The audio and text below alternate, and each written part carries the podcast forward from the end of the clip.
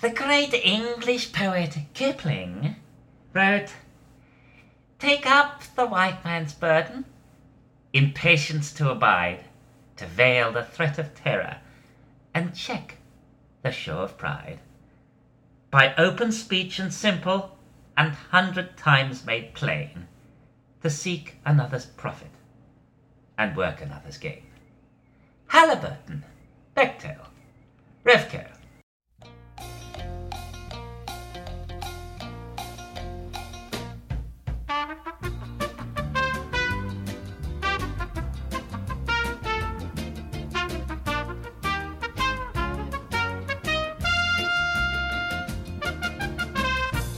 Yes, dear listener, let us embrace, if you will, a new cosmopolitan spirit that is encompassing the world with talk of respect, understanding, and above all, negotiated settlement.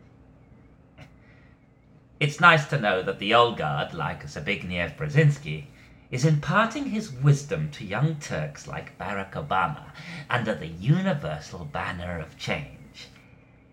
George Orwell rather cynically said, Political language is designed to make lies sound truthful and murder respectable, and to give the appearance of solidity to pure wind.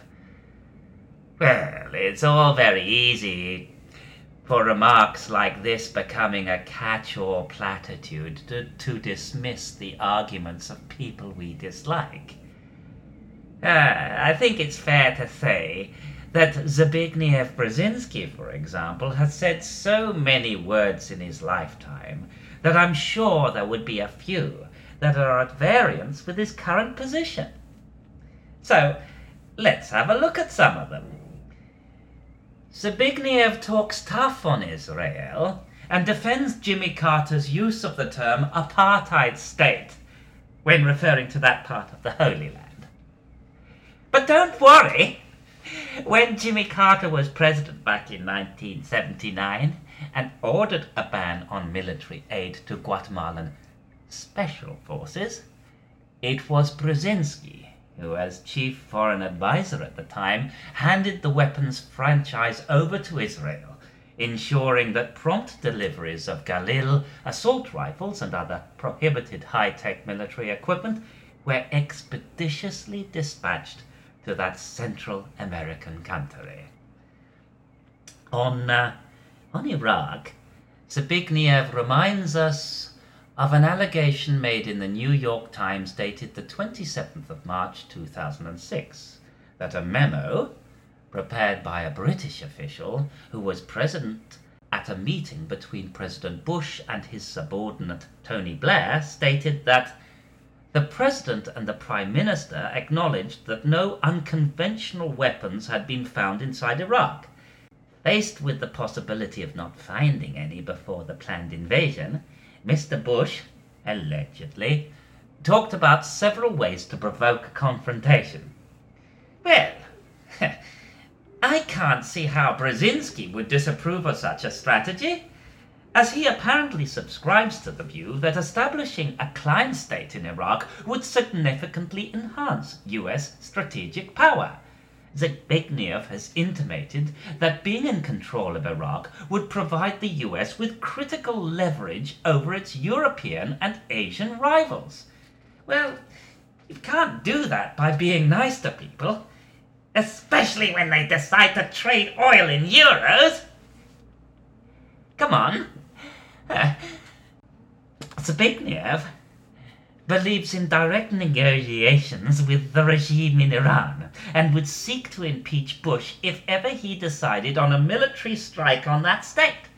Yet, back in 1978, he is on record as saying that the US would back the Shah of Iran to the hilt, and it was Brzezinski who advocated a US invasion of Iran to stabilize that country. Ah, but that was then, and I dare say he was exercising diplomacy on the fly. Brzezinski has a deeper understanding than most of anti Islamic rhetoric and the use of terms like jihad and war on terror as being unhelpful.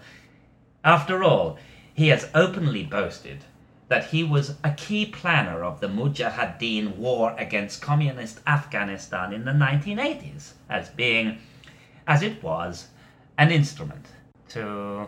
And the Soviets bleed for as much as long as possible. Nice. I hear, I, I hear Zbigniew Brzezinski's voice in my ear with his, that inimitable accent saying, what would that accomplish? What would that was his great question always. What would that accomplish? Well, they're going to have more debate about it.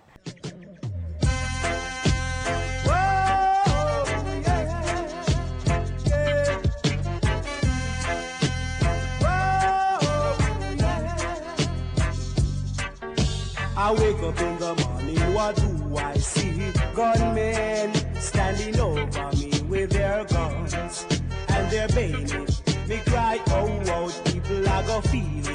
Soy Barack Obama y yo apruebo este mensaje.